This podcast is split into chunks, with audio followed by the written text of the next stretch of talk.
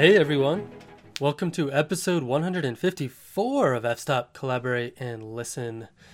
This week's episode features one of the most inspirational photographers of our generation, in my opinion.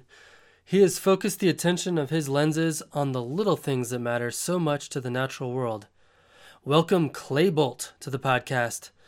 Clay Bolt is a natural history and conservation photographer specializing in the world's smaller creatures who regularly partners with organizations such as the National Geographic Society and the Xerces Society for the Invertebrate Conservation. His current major focus is on North America's native bees and the important roles that they play in our lives. He was a leading voice in the fight to protect the rusty patched bumblebee under the Endangered Species Act, which became North America's first federally protective native bee in 2017. In 2019, Clay became the first photographer to document a living Wallace's giant bee, the world's largest bee, as part of a four person exploration team to rediscover the species in the Indonesian islands. His current role as communications lead for the World Wildlife Fund's Northern Great Plains program, he is developing strategies to fight insect and grassland biodiversity loss by gaining greater understanding of the effects that neonic pesticides have on wildlife. Clay is an associate fellow in the International League of Conservation Photographers and past president of North of the North American Nature Photography Association. I hope you enjoy our conversation. Before we get started, I did want to remind listeners that my friend Gary Randall still has some workshop openings for his 2020 Alaska photography workshops. You could not meet a nicer guy than Gary, so I really think that you'll love going with him to photograph bears on the Kenai Peninsula. The costs of the workshop cover everything except for airfare. I heard he'll even give you a foot massage if you ask nicely. Check it out by going to gary-randall.com. Okay, let's get to the show.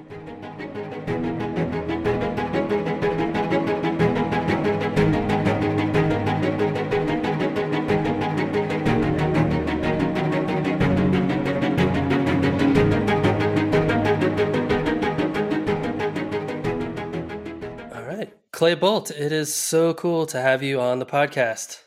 Thanks, Matt. Happy to be here. Yeah, man, you have been highly recommended by several of our guests in the past, and I'm just really excited to finally get to talk to you.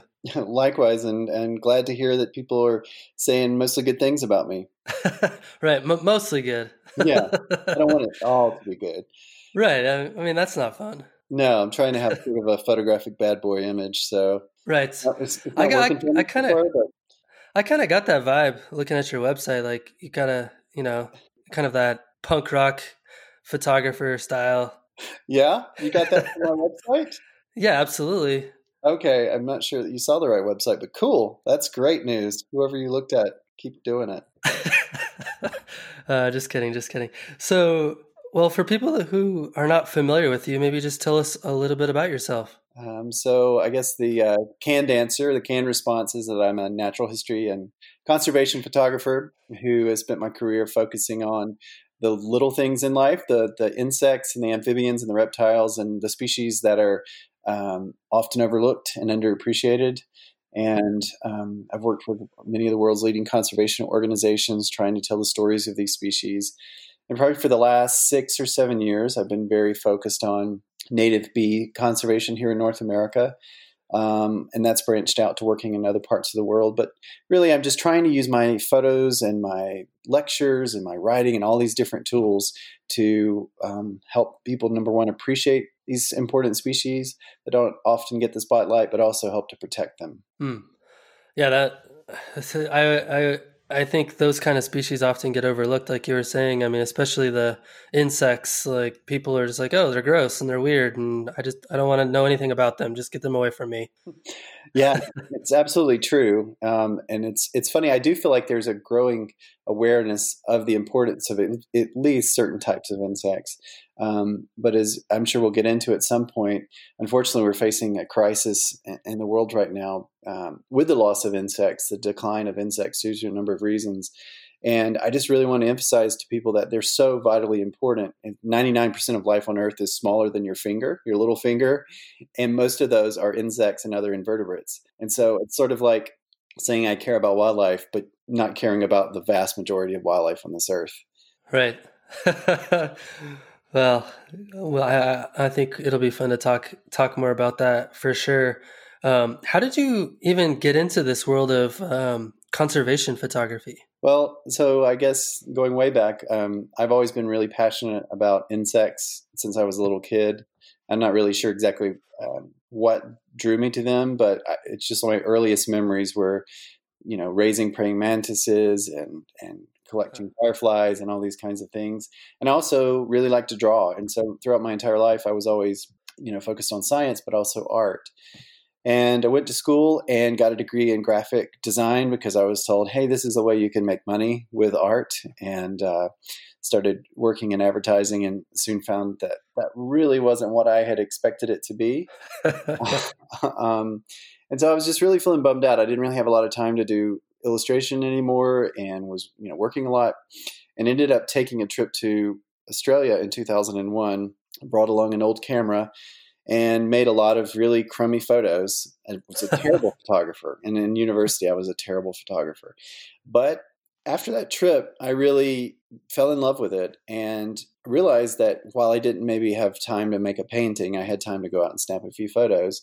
And one thing led to the next, and I started photographing uh, plants and insects and just different things I was finding um, in my home at that time in South Carolina, where I'm originally from and began to work with the Nature Conservancy probably in around 2003, uh, photographing salamanders and um, sort of helping to fill in their photo files. And, and that really just led me down this path of advocating for the species that I was photographing. Um, because early on, I, I was like making these photos and trying to enter in art shows and that kind of thing. And then it just dawned on me that I was, in a way, profiting from the things I was photographing without giving anything back. And that was mm. a hmm. real pivot point for me. Yeah, that's something I feel like I've been thinking a lot more about in terms of my photography too. In terms of you know, I'm taking photographs of beautiful places, um, but I, I want it to be more than that. So I think that's why I'm always so drawn to having conversations with people like you who are who are actually doing that on a day to day basis. yeah, I mean, I definitely also see the appeal of just enjoying photographing beautiful places and beautiful things. Sometimes I wish to be honest, that I could just spend more time sort of relishing the moment, being in nature. And I do that, but I also feel like so much of the work around conservation is like, this is the most beautiful thing I've ever seen. Now, like, I have to like I feel compelled to try to help people understand why it's important not to lose it. So it's a there's a lot of work in conservation photography these days, unfortunately.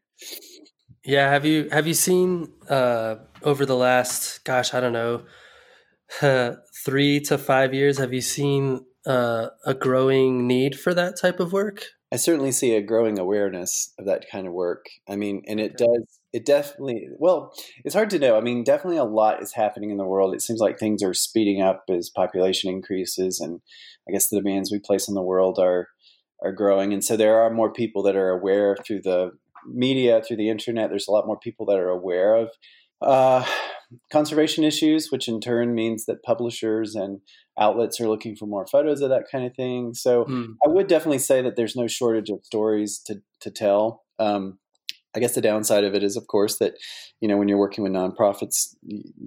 I mean, I don't know who's making a ton of money at photography anymore these days, but I definitely know that like you know while there is a lot of work to go around, it takes a lot of time to do these kinds of stories. And you know, it's it's sort of like you you're doing a lot of things to pay the bills essentially. Mm-hmm. Yeah, I feel like every photographer I've ever talked to has lots and lots of irons in the fire. yeah, yeah, for sure. And I think for me, like I've really, while I consider myself a photographer first, um, I also would say that more than anything, my passion is around communication. And so I I do a lot of different things to tell the stories, whether it's you know doing interviews like this, or giving presentations, or writing articles, or, or, working on books, or just all of these different kinds of things to tell the story. I mean, at the end of the day, that's really what I'm after, is to to uh, convey a message Yeah. so tell us a little bit about your work around uh, native bee conservation and why you feel like that's an important endeavor. Well, probably about six or so years ago, like everybody else, I'd heard a lot about what was happening with honeybees dying off. And although I mentioned, like I mentioned earlier, I'd always loved insects. I didn't really know very much about bees. I knew that there were bumblebees and I knew that there were honeybees, but and, and sweat bees in general. But I didn't really know much beyond that. Um, so I decided, hey, I'm just going to go see what I find, and I started photographing bees that I would find in, in my garden at home, and and the more I learned about what I was photographing, the more I realized that there was a real deficit of information online at that time about native bees. And I was just delighted with the things that I was finding these beautiful striped metallic bees that were really tiny flying around. And literally, like, I spent lots of time outside, but just didn't see them. I was just blind to them. And um, I also learned at that time, um, while a lot of people were like, save the honeybee, the honey's, honeybee's going away, I realized that honeybees are not native to North America.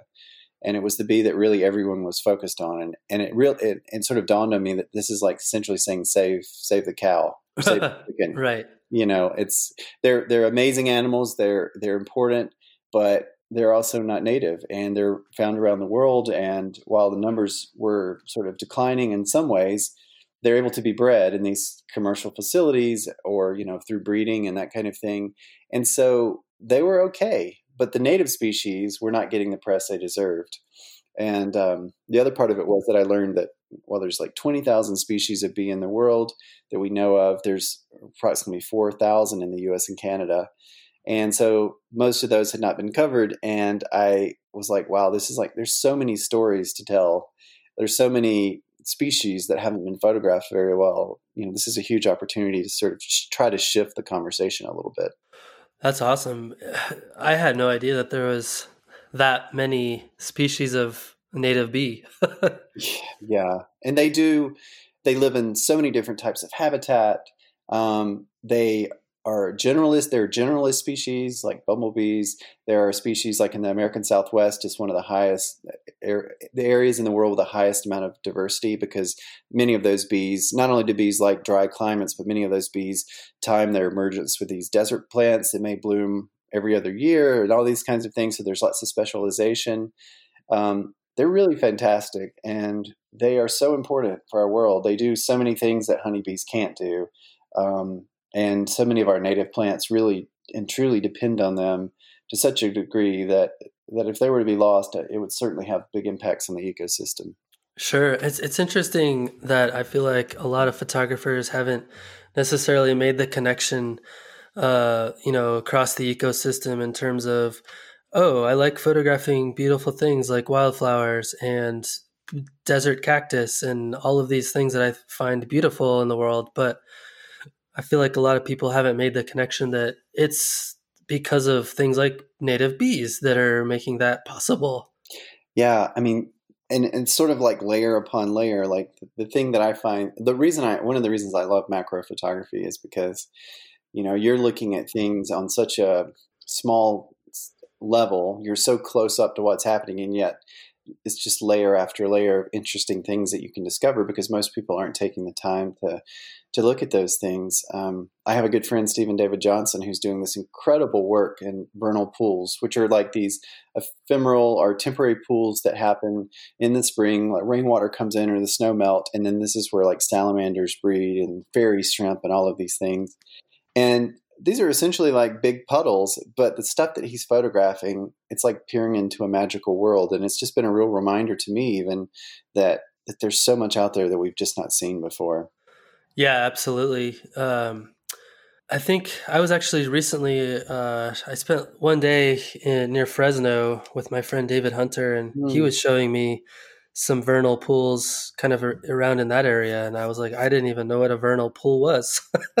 yeah, well, you know, I think that the cool thing about nature is it doesn't matter how much you focus on a particular subject or topic; it continues to give. And I think for me, that's the thing that I love so much about it. I mean, as much as I love photography, it's the subject matter that compels me. It's like the, the never ending joy of being surprised by what I see that really drives me on. And I, I am encouraged.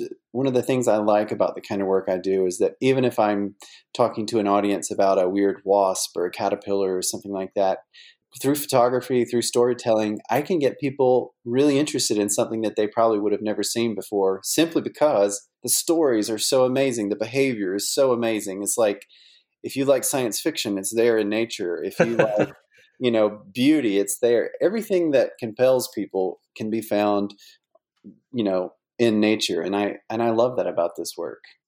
Yeah, and I think what's like you know almost like peeling a, an onion, mm. you start to realize that uh, not only is it you know science fiction and horror and beauty, you start peeling it back and you start to see how it's all interconnected and how it shapes the world we live in and how we're so dependent upon those things for day to day life that we take for granted almost. Yeah, it's really it's really humbling, honestly. Like just I love the fact that the more I learn about nature, the less I realize I know. And I okay, but it's just like I know nothing. And we people know nothing really. And like every day, I'm reading something that just blows my mind, and that's exciting. Yeah. So. One of the things you said earlier was uh, in regards to kind of the declining insect population, and I think I've even heard headlines like the insect apocalypse is happening, and I think most people think of that and they're like, cool, less less insects. That's that's fine with me. You know, less creepy crawlies and less things to uh, to eat all of my tomatoes in my garden and things like that. Mm-hmm. But tell tell us a little bit about that phenomenon and why we should be thinking about that.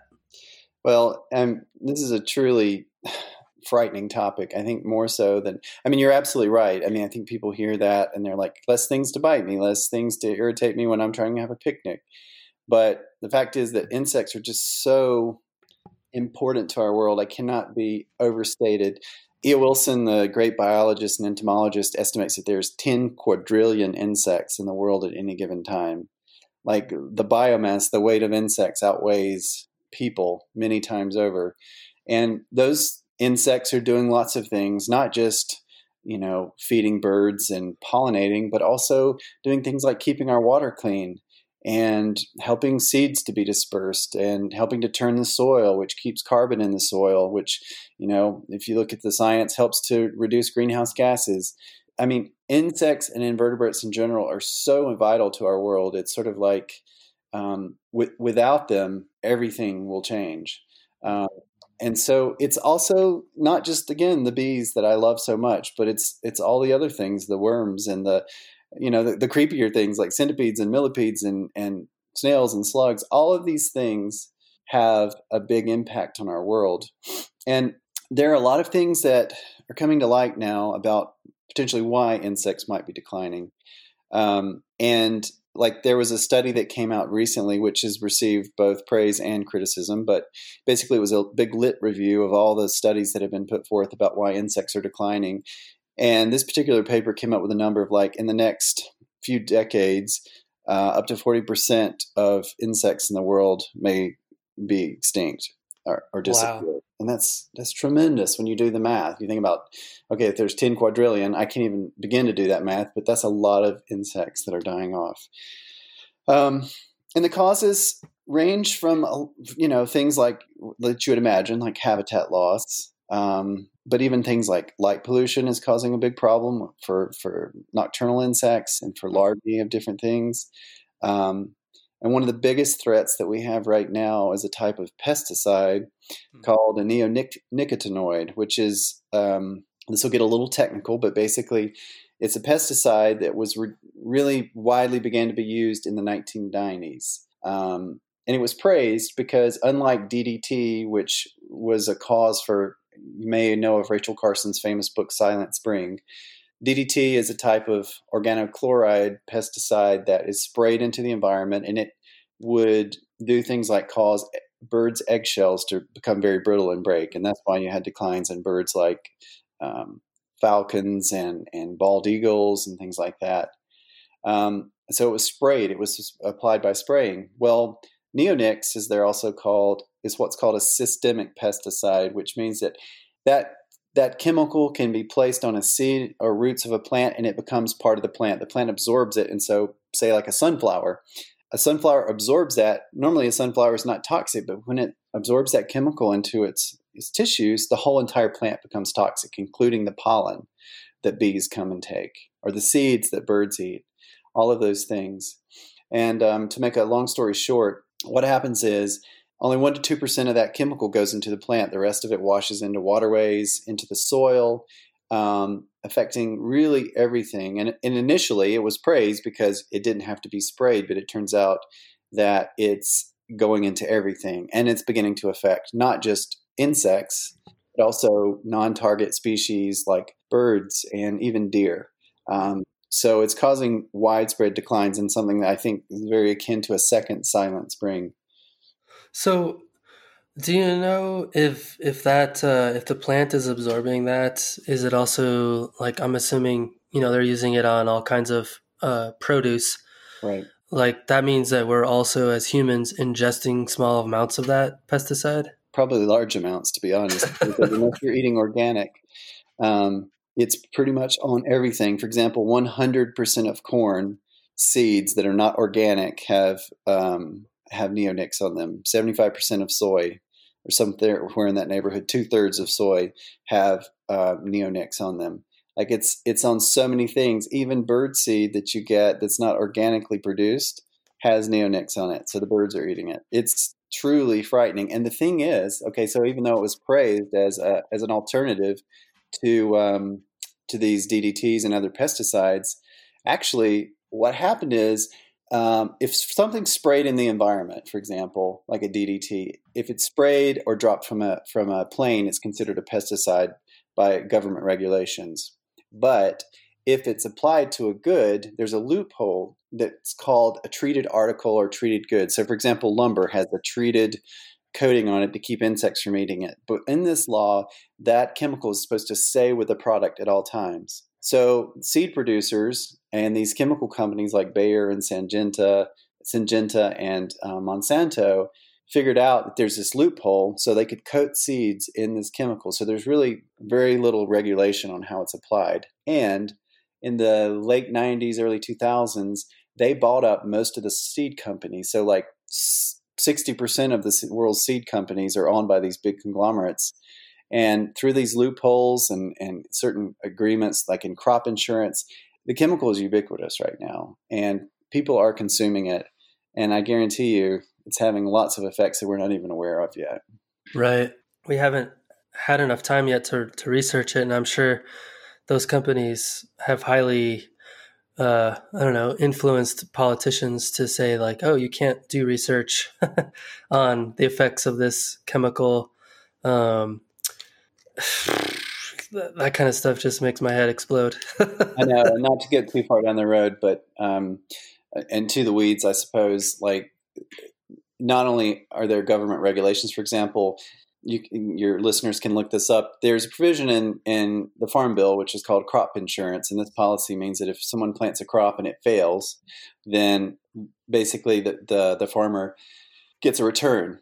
And so there's a provision right now in crop insurance that if uh, a producer doesn't use what's called a certified seed, which is basically a seed that has these pesticides on it, then they don't get a full return on their money. So they're basically being forced to purchase seeds that have these chemicals on them.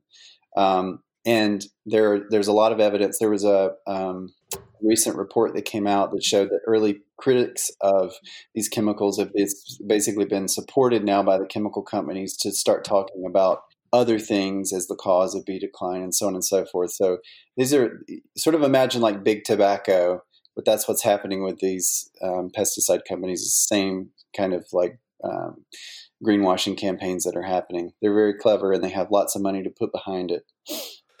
yeah, and I feel like, uh, gosh, probably in the early 2000s, there was a huge push for non GMO, which, I mean, obviously, these are genetically modified seeds with these pesticides included, but not all genetic modification is bad.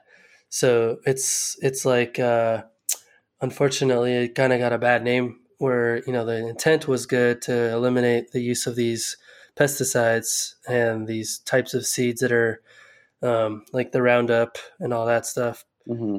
Uh, what are your thoughts on what like what can we do as photographers and consumers to to help stave off some of the effects of of this reality? Well, I think that's a good question, and I think you know I think one of the things that we can potentially do is as photographers, we'll start there is starting to tell the stories of the the loss, but also really bringing attention to the companies and the growers who are trying to do things right. Um, you know, because I think that the more attention the companies that are trying to do the right thing have, hopefully the, the more people buy their product, which means that in turn it becomes more profitable to do things organically and that kind of thing. Um, but I think for me, like what I'm trying to do and what I will be trying to do is is really just draw more attention to the story itself because it's similar to the native bee story as I as I began to get more into this work around insect decline and learn more about what's causing it. I had no idea of just how bad things are and, and what the research is showing. And, you know, it's like you said earlier about just looking at the beauty of nature, also looking at some of the detrimental things that are happening, unfortunately, is like an onion as well. And so the more you peel into it, the more you realize, holy cow, I got a lot of work to do. Oh, we all have a lot of work to do. yes. Yes. what are what are some other things that we can do as just regular consumers well, number one, I think the simplest thing is is spending a little extra money and buying. Um, and I know it's hard, but like buying either local produce that's been produced organically. Um, that's the very best thing I think you can do. But also, you know, trying to support companies that are um, producing organic food, food that doesn't have these chemicals that are bad for nature and that sort of thing.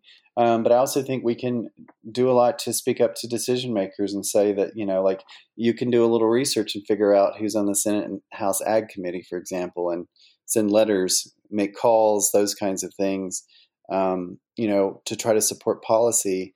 Or you can donate to organizations that are supporting um, policies, that are lobbying to help support policies that are good for nature. Um, unfortunately, you know there there are lots of different ways to use conservation photography and use your your dollars to make a big difference. But sometimes with these really huge issues that are that are um, being funded by these multi-billion dollar corporations, it's difficult to have a direct impact by yourself.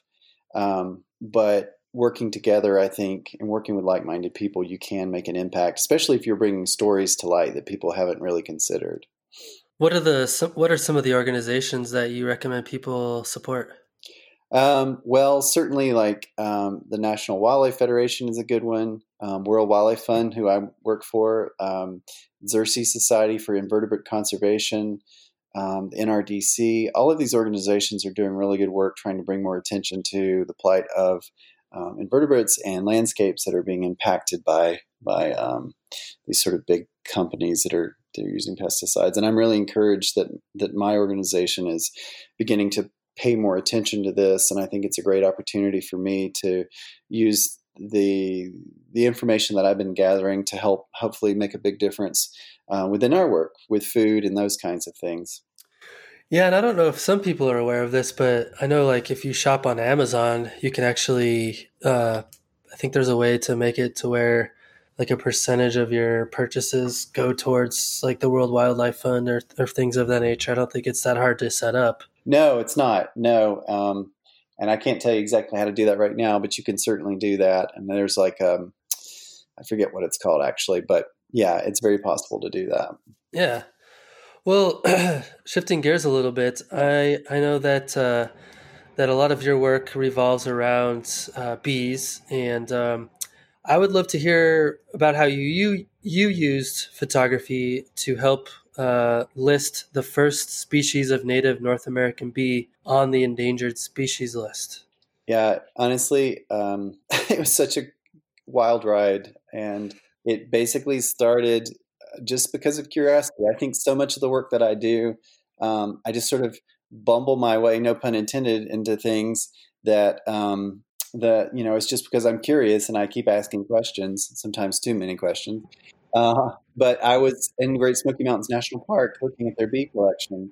I had been on the board of an organization called Discover Life in America, and they work very closely with Great Smoky Mountains National Park. And so I knew the park entomologist Becky Nichols, and I asked Becky if I could um, come up to the park and look at their bee collection um, because I'm not a trained entomologist. I, I love insects, but there's still so much to learn, um, even after doing this for years. And so I wanted to see some of the bees that they had in their collection so that when I saw them in the field or when I photographed them, I'd have a better chance of figuring out what they were. And as we were looking through the collection, towards the end, Becky brought out this this bumblebee, and I wasn't really that interested in bumblebees. I figured at that point that like everyone's documented every bumblebee. I didn't know how many there were, but I didn't figure there were that many. And she brought the specimen and she said, This is the rusty patched bumblebee. Um, and it hasn't been seen in the park in many years, but it used to be super common. And um, I've told this story many times in various places, but I really had it like a, an epiphany where I was looking at this bumblebee and there was a, a passenger pigeon, which once was the one of the most numerous species of birds in the world, and it, they suddenly basically disappeared almost overnight, or you know, over a period of several decades, but it seemed like overnight.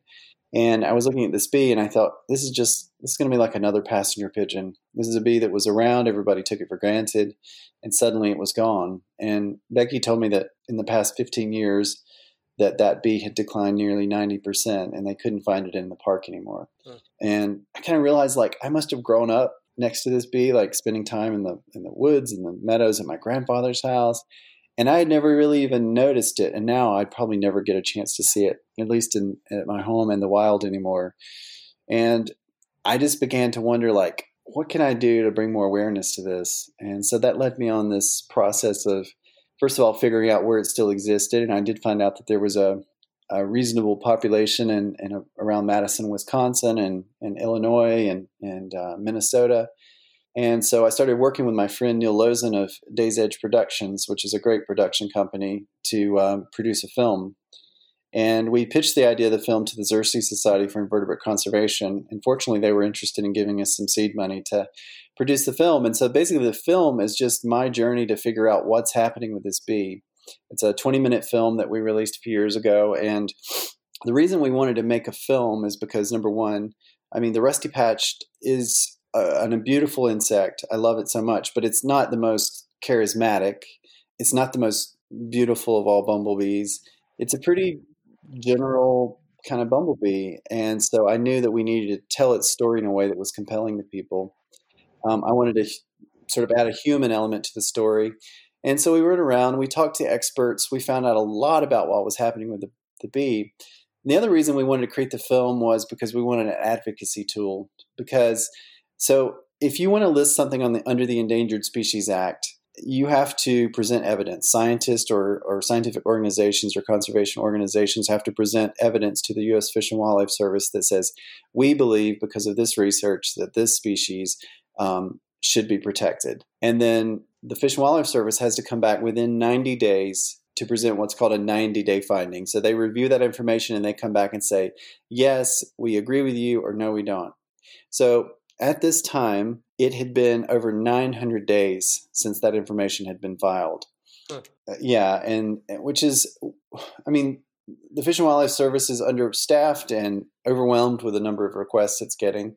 So it's not uncommon for things to take a long time, but even after attempts at lawsuits and things like that, like nothing was happening. So it was really stuck in the system.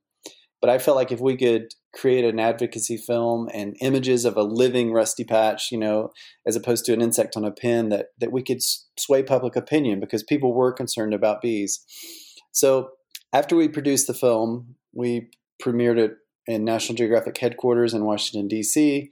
Um, I spoke on Capitol Hill during a congressional briefing and showed the film, which was an amazing opportunity.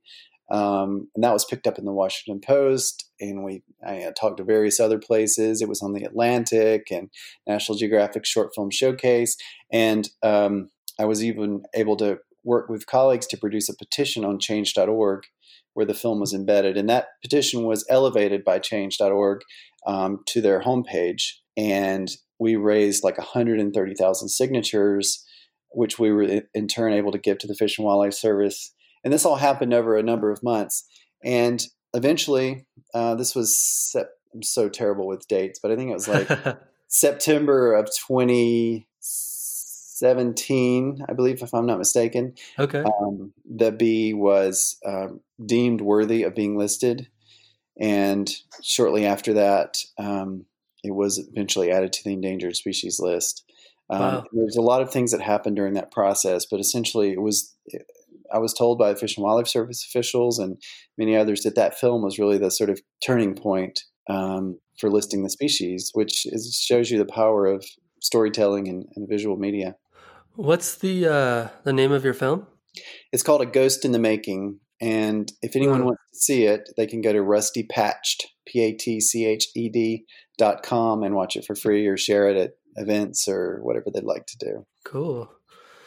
Yeah, I feel like there's a lot of photographers that want to get involved in some kind of project like that, but don't necessarily know how to get started or where do you even begin in terms of finding something that you're passionate about or, you know, finding the time. What would you suggest people do just to kind of even get curious or or get going on thinking about a project like that? Well, I think one of the biggest mistakes is that people um, feel that they need to go to Africa or Antarctica or wherever to some faraway place to tell a story because these are the stories that they often see featured in National Geographic or or you know on Discovery Channel or whatever. But really, some of the most important stories that need to be told are in our own communities. These are the stories that are often overlooked. So there could be, you know, I would say the very first thing to do is spend some time. Number one, thinking about what you're passionate about, you know, what you're really good at, where you can really lend a voice. But then on the other hand, just, you know, spend some time in your community. Guaranteed there's a, an issue with a river or um, a place that is a, you know, a local green space. It's going to be one of my favorite stories. A friend of mine, um, dear friend Krista Schlyer, who's a incredible conservation photographer, um, had done some work around this um, river in in DC, um, the Anacostia River, which you know used to be this amazing wetland and and river system, and it's just so polluted at this point. And so this is a thing that a lot of people I think felt was just like a place to dump garbage essentially. And she's been bringing a lot of attention to this ridge, river that runs through our nation's capital and trying to help restore it. Um, but also like she does things like there was a, a forest very close to her house and it was basically cleared to um, build a Whole Foods, which I think is so ironic.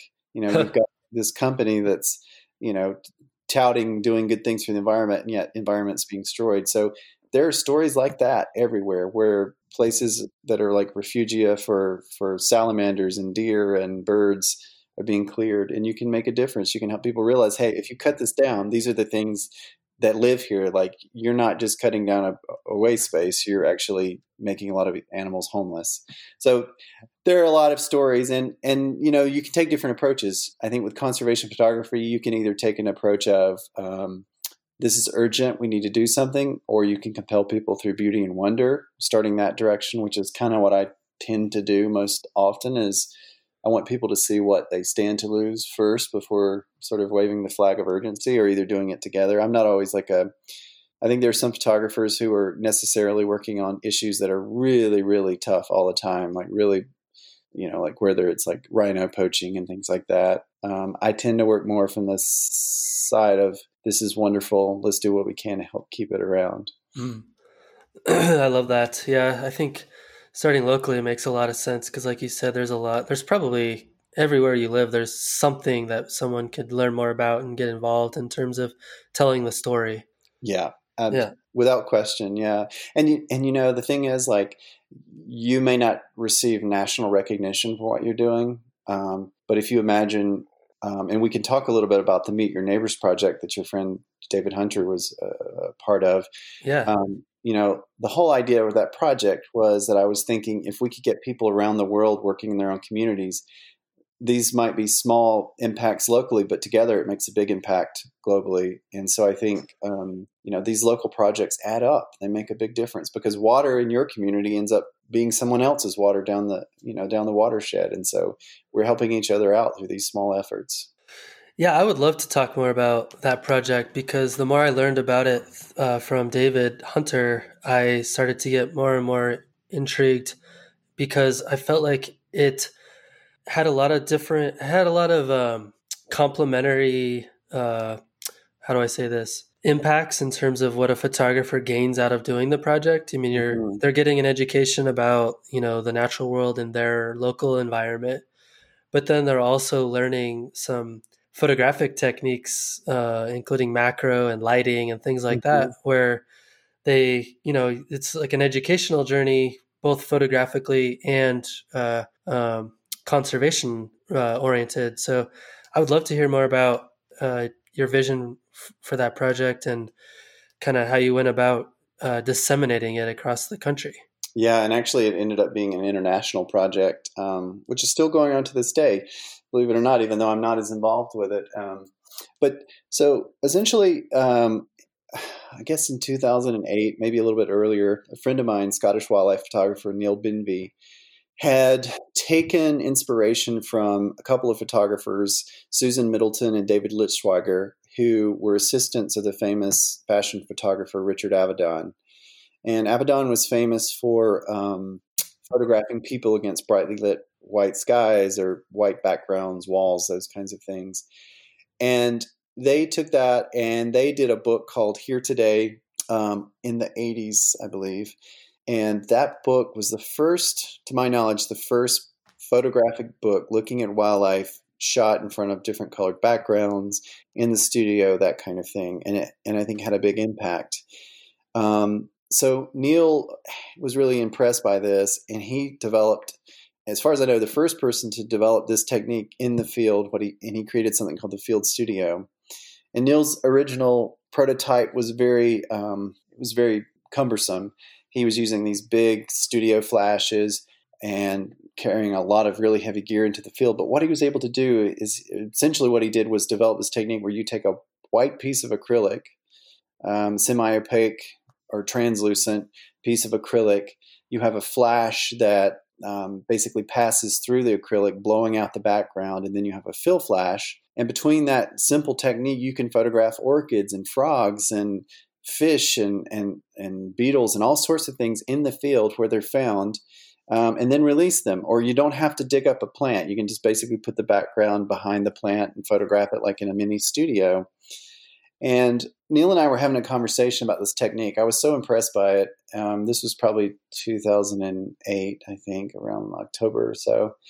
And Neil was saying, Well, I love it, but I wish it could become a movement. And it was so funny because I had been thinking quite a lot about, like, I was feeling a little bit, I was mainly working in the Carolinas and I was really working hard to document this local biodiversity that we had, you know, salamanders and realizing that the area that I lived in in South Carolina was a temperate rainforest, but most people still don't realize that there's a temperate rainforest in the Carolinas. And I was thinking, like, how many more people around the world are in the same situation where they're passionate about their local wildlife, but they're not getting the attention that some of these more globetrotting celebrated photographers are getting. And I realized that this technique that Neil had developed would be the perfect sort of unifying palette for all of these different photographers. I would it was fairly simple to learn how to do. And then I was thinking if we could have photographers around the world working in their own backyard and then they take that material and they present it back to the community, whether it's through talks, whether it's exhibitions, so on and so forth, together we could have a huge impact. And so that's sort of the the basis of Meet Your Neighbors. So it was launched in in I think February of 2009 and ultimately, we had photographers all over the world throughout Europe, Asia, Africa, Australia, all of these different places um, throughout the US, of course, working on local stories. And people took various approaches to it. Um, for example, some people like David did a lot of work in caves, so he was documenting cave species. Um, I initially started doing a lot of work with salamanders and just local things in the Carolinas, but ultimately moved it more towards my bee work, and I'm still using the technique for that. Um, there are people that's focused on fish, people that work on freshwater mussels. All of these images work together to create this huge body of work. Um, with exhibits in places like Chicago and Rome and and India. I mean, it was just really amazing to see how people use that technique. And quite frankly, that technique itself has has become so ubiquitous. I think among macro photographers that you see it all the time. Really, people don't. It, it's just become so used so regularly that the, the project sort of doesn't have the branding attached to it anymore. It's just a way for people to document things in a appealing kind of way. But it was an amazing experience, and that really was my first taste of how you could unite a group of photographers to to uh, work together to, to to push for a big cause, but on an individual basis. Yeah. Well, well looking back, what what were the things that you did, kind of logistically, to um, proliferate it and make it as successful as it was? Well, when we launched the when we when we launched the project, we knew we had to have a little bit of um, uh, seed funding, and so we got a little bit of money from the Royal Zoological Society of Scotland, where Neil is from, and that was enough money that we could put together a website. We could um, buy some initial kits. Like I figured, well, there might be photographers in South America or India who can't get some of the materials we need. So we bought kits for the photographers. And the kits basically included, you know, the background material, um, instructions, um, various things like that that we could send out to people, um, as well as materials to create like clear underwater tanks. Um, and we also reached out to the world's leading conservation organizations saying like for example i remember we sent a note to the ukraine and said um, i think it was i think it was wwf in the ukraine and we said hey um, here's this project. Do you have a biologist working in the field um, who needs to document what they're finding? Um, here's the protocol. We will train um, the photographer the biologist to do the technique and so on and so forth. And once we began to do that we had all of our materials. We reached out to magazines. We got stories in magazines, online, and I wrote. Goodness, Neil and I wrote countless articles. Um, it really just began to take off, and even now I have people who want to get involved, even though I'm not as involved at the helm anymore. I it's exciting to see that it still has merit 11 years later. Yeah. Yeah, we're I'm involved in another project called Nature First Photography where we're trying to get it off of the ground a little bit more. Our goal is to get it to 10,000 photographers by the end Whoa. of 2020. That's cool. And that's kind of my selfish reason for asking because we're uh, we're trying all kinds of different things to try to get more awareness around the project and and uh, it's I, I like what what I heard you say is a lot a lot of outreach to you know publications and things of that nature that people are already reading. So I think I will definitely take note of that. yeah, I'd be happy to give you any information I have um, anytime to help that. And I'd, I'd love to hear more about that project if you have a second to tell me because I it sounds really interesting. Yes. Well, listeners are going to be bored, but that's okay because um, I talk about it a lot, but that's all right. Um, so about, gosh, I was going to say about five years ago, um, there was a photographer here in Colorado. His name's Erik Stensland.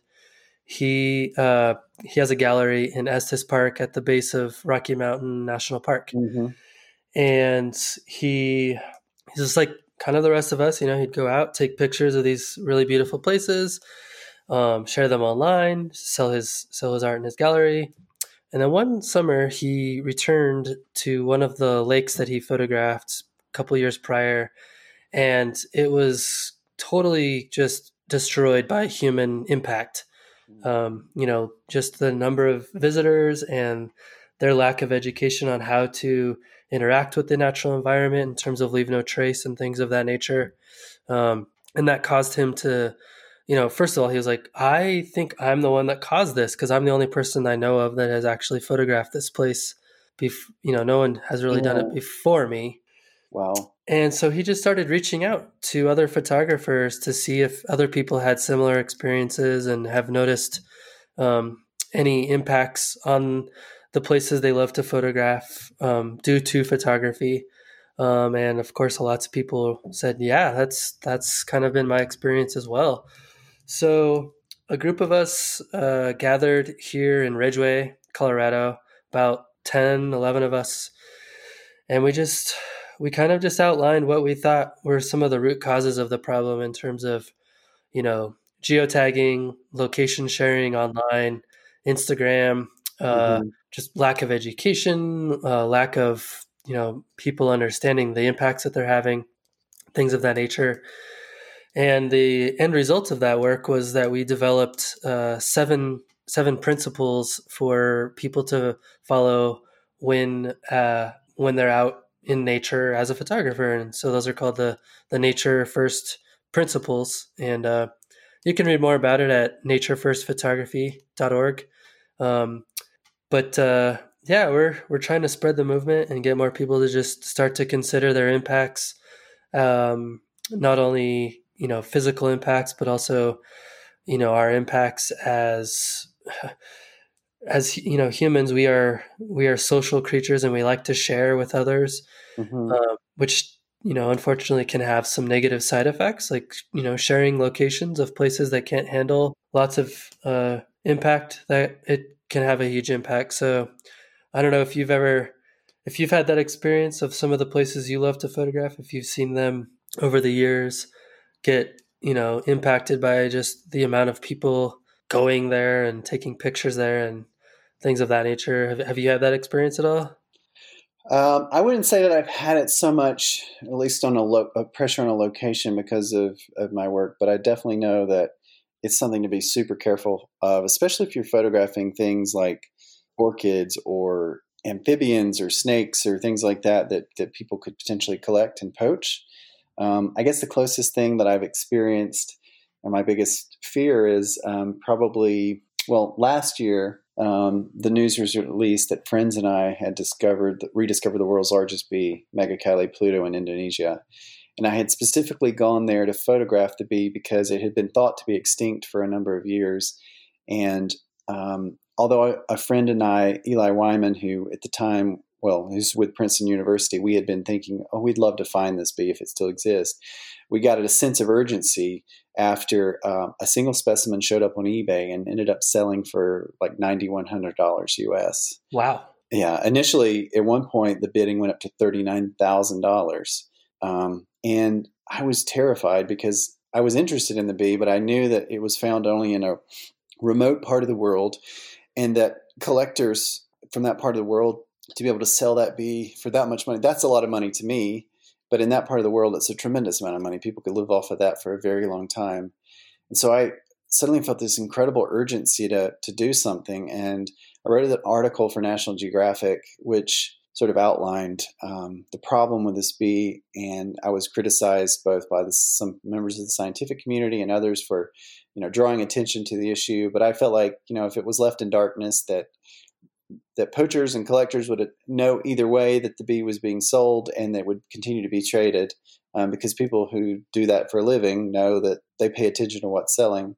Right. So yeah, through a, a incredibly long process, which I won't bore your re- your listeners with, um, we ended up going over and rediscovering the species, and I was the first person to ever photograph it and document it. And I knew that it was going to be big news, but I had no idea the kind of media attention that it would receive. Um, it broke in February of last year, almost a year ago, and ended up having 2.3 billion hits in the media. Um, Jeez, with a B. It was in everything. Um, you name it: Time, Newsweek, to New York, New York Times, National Geographic, um, everywhere around the world. And it got so much attention that um, the Indonesian government um, there were some people who were tied with the government felt that so we were there we weren't doing any scientific research we weren't collecting but the rumor mill started up and there were some people that were jealous of our rediscovery and i was called a biopirate in the media and almost banned from indonesia and all of these different things. And we we were cleared of everything that was said but as a result of that um, my worst fear at the time came true in that um, that some people began to collect the bee and try to sell more of them. It wasn't a tremendous amount, at least to my knowledge, but fortunately, I had enough people that were sort of in the know that people would send me um, photos and, and, messages that they were receiving saying, Hey, I received this from a collector. Um, they want to sell me this. And I was able to use that information um, over time.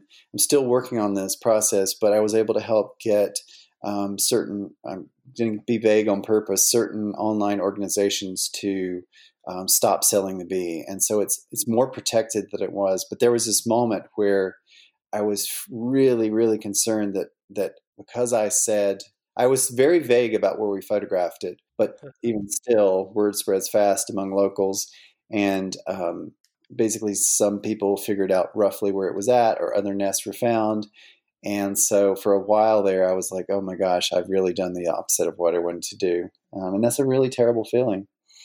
Yeah, it's a it's a tough conundrum because you know there's a couple places here close to me in Southwest Colorado that are, you know, people on Instagram want to go there and replicate in some of the imagery that they see other photographers obtaining, mm-hmm. and um, they're just places that they just cannot handle the that much visitation. You know, it's high alpine tundra. It's it's yeah. places that that just they just it just cannot handle the traffic that that the popularity of some of these places is getting, and uh, I'm always uh, second guessing myself. Like, oh, should I should I tell people where this place is? And you know, there's a there's a place here called it's called Ice Lake Basin. Um, and I was asked by a, a local magazine called San Juan's Mountain Journal to write an article about it. And I really, I, t- I had to take a few days to think about it because, on one hand, I didn't want to draw attention to this place because I knew that it couldn't handle uh, a lot of, of people going there. But on the other hand, I felt like it was a good opportunity for me to tell the story of that place and also give people some ex- tell some of those impacts that people are having on that place and to give them some guidance on if you're going to go visit this place here's what you need to think about. So in the end i i opted to write the article and and hopefully you know some people going there might think twice before they set up their tent close to the lake or before they trample through some of the wildflowers or whatever. But yeah yeah, uh, yeah as um, i definitely struggled of whether or not i should publish the article or not Yeah, it's really hard. I mean, especially if you get a few followers. I mean, you know, people pay attention. I I've gotten to the point where even you know on a more selfish level, I tend to keep more of my work private until I've got quite a, a lot of work. Like if I'm starting something new, I'm always experimenting with different things. I've gotten to the point where I resist the urge to post it, a lot of it on social media, just because there's such a mentality of like, oh, I love that. I want to figure out how to do that. I really learned during Meet Your Neighbors that like if I want to do something original um, for myself, I need to kind of keep it to myself because there is this idea that like I want to replicate the same thing, and that comes to places and photographing certain kinds of species as well. Right. Yeah, and it's and then you and then you start battling. You know, people say, "Oh, you're a gatekeeper" or "You're yeah. a hypocrite," and it's like, like you just can't win. I know it's true, but I do think when it comes down to species, um, you know, anything that I'm ha- able to find, unless I just stumble upon something, I've done the research to figure out how to find it. And it's not saying that that makes me special. It's just saying that like the information's out there if you're willing to work for it. And I feel like if people are willing to work for how to figure out where to find certain things, then they're also going to cherish that information that they've got and realize how hard it is to figure out where that is. And and so honestly, if it means that that I've been able to help something, but at the same time, um, kind of keep it secretive. I don't have any problem with that because at the end of the day, I'm not doing this to aggrandize myself. I'm trying to help conserve these things, and and that does sometimes require attention. Um, with the giant bee, there were so many comments on different articles.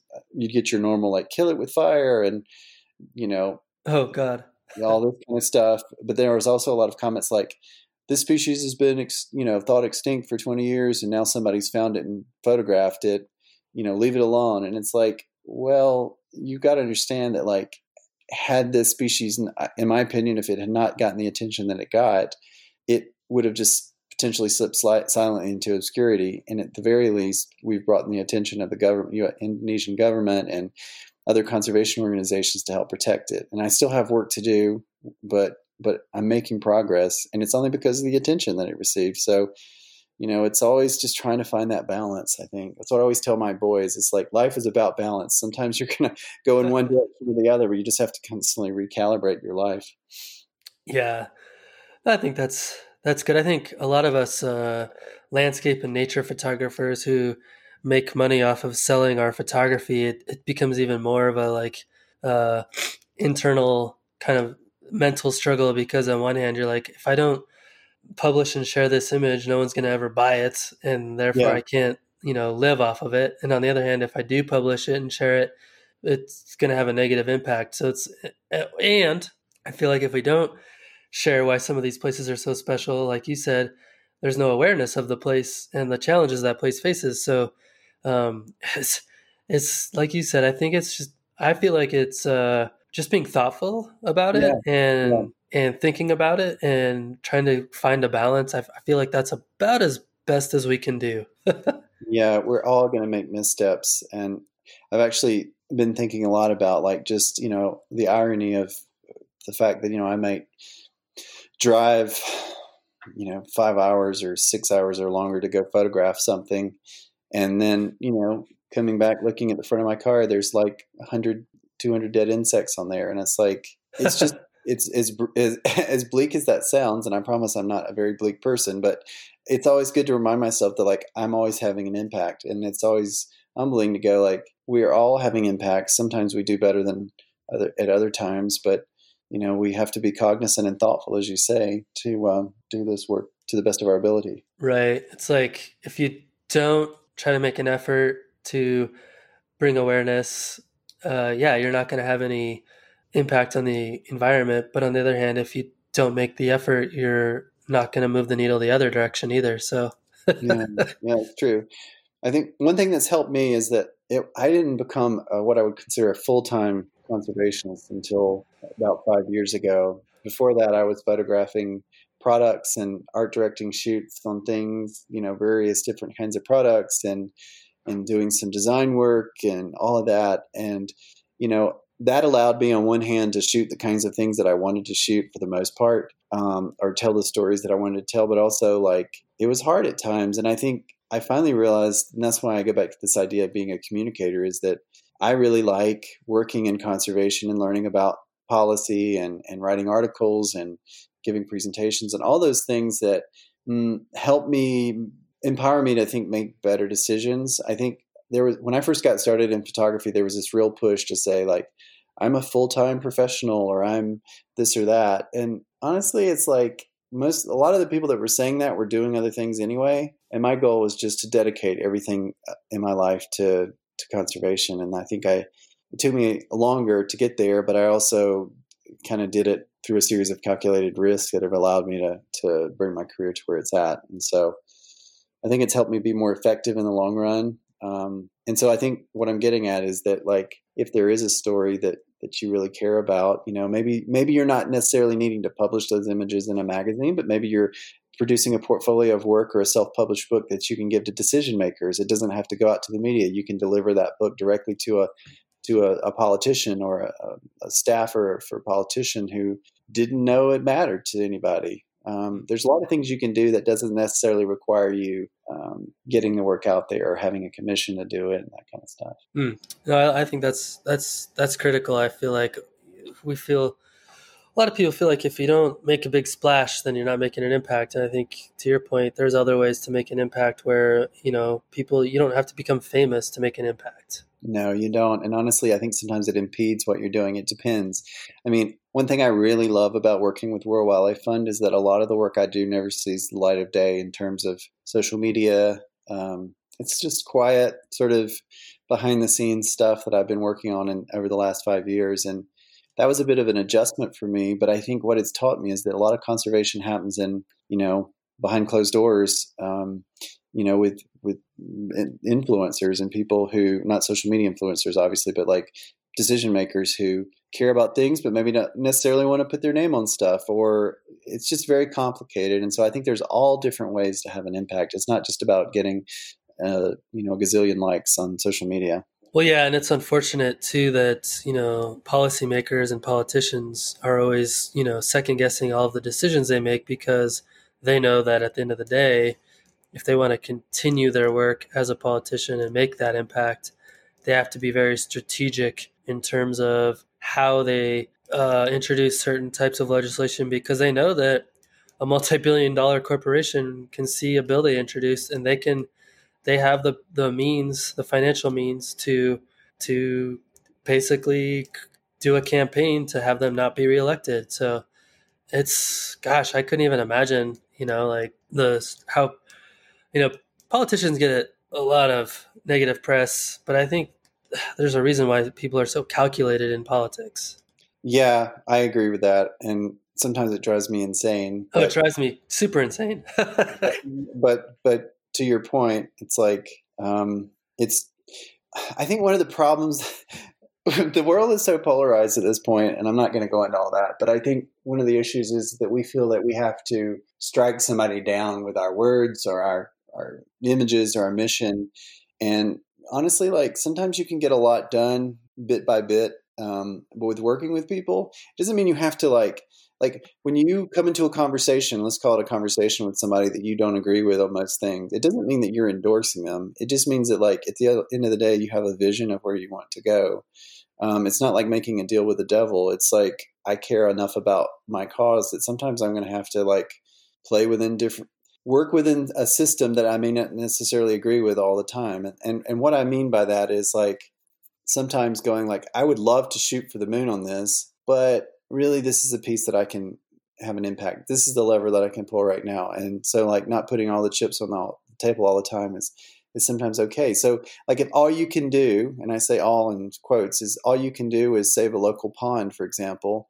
um, or help somebody to not spray around the vegetation because you know it's affecting frogs. That's a that's a big deal. I always tell people that like you might not be able to save the world, but if you can make your backyard a good place for nature, then that's huge because every person's yard, if you've got a normal backyard, even if it's quite small, is home to like thousands and thousands of wildlife, to create like thousands of different individual animals and plants and all these kinds of things. And so you have on a micro scale uh, your own little your own little wildlife reserve. And so your impacts are impacting not just your backyard, but your neighbor's yard. So if you're making places for bees and butterflies and, and flies and all these other things, they're going to in turn disperse from your yard and go forward. And you never know like what kind of impact the things you're doing are going to have on your neighbor. So you plant native plants, maybe they come by and admire the the things you've got in your yard and you say here's some seeds or here's a cutting or you know take some of these with you and then I've seen it happen in my own community over and over where I just start at first people are like, who's that uh, crazy guy crawling around in the yard chasing bees and whipping up his lawn and all that kind of stuff. But then people become curious and I can share plants with them and you see them popping up in other places in the neighborhood. So these kinds of small actions do add up to a lot. And I think in this world where so many people feel overwhelmed by what's happening in the world, they feel, I think, so powerless by the news. Being able to have control of some sort over the space that, that is within your realm of influence is so incredibly important these days. yeah, absolutely. Well, thanks, man. That's been it's been really fun chatting about that stuff. I um I'd love to hear your recommendations uh, around who you think would be good to have here on the podcast. Yeah, two people come to mind. Um, the first is is a good friend of mine, Stephen David Johnson. Uh, Stephen is an incredible underwater photographer, but the things he focuses on are, are, different than many underwater photographers. He's primarily working in these vernal pools, these temporary pools in places like Virginia, photographing um, salamander um, migrations and um, spawning and these tiny fairy shrimp and all of these things that are literally like right in front of us, but we don't see. His work is just absolutely gorgeous. Um, so I would, I think he would make a great subject. And also my friend Morgan Heim, who's been making some amazing films and photography and doing a lot of really tough conservation work over the past several years. Um, Morgan's a great storyteller, and she'd make an, an excellent subject for your listeners. Awesome, man. Well, thanks so much. This has been uh, a lot of fun. Thank you so much, Matt. And uh, I would just close by saying that even though a lot of the work that I do is pretty heavy, um, I really take a lot of joy in being outside and in nature. And I would remind listeners to to realize that that maybe they can't save the world um, on their own, but but spending time in nature is good for for everybody. And uh, I would encourage them to tell their own stories. I love that. Ah, well, thanks to Clay for joining me on the podcast. You are a huge inspiration to me and so many other photographers, so keep up the great work. All right. Well, I wanted to take a moment to thank our generous patrons that are supporting the podcast at the $20 or more level over on Patreon at patreon.com slash fstop and listen. I have linked to each person's website over on my website in the hopes that listeners will support them and their work as well. Take a look at their websites and reach out to them. Thank them for supporting the show. Tell them what you like about their work. We're in this together as a community, so let's support each other. Without further ado, thanks to Gary Randall, David Kingham, Danny LeFrancois, Jack Curran, Erik Stensland, Jeff Peterson, Charlotte Gibb, James Bakavoy, William Nurse, Anton Everine, Lori Berenson, Richard Wong, Matthias Joland, Suzanne Mathia, Zachary Smith, Frank Otto Peterson, Ken Dono, Michael Rung, John Whitaker, Jason Clardy, and Jim Valancourt. All right, let's talk about who's coming up. Next up, we have Sarah Lindsay. She is a talented Canadian photographer and Instagram sensation. We'll also be talking with my friend Chris Byrne. He's won lots of awards and teaches workshops with Gary Randall. We'll be chatting with Tony Torino, the founder and owner of Bend Photo Tours in Oregon. And hopefully by now I'll have sat down and chatted with some of my friends at the Outsiders Photography Conference in Kanab, Utah. And lastly, we have a really exciting episode coming in April where we'll be recording with a panel of all women photographers. Well, that's all for now. Thanks for stopping in, collaborating with us, and listening. See you next week.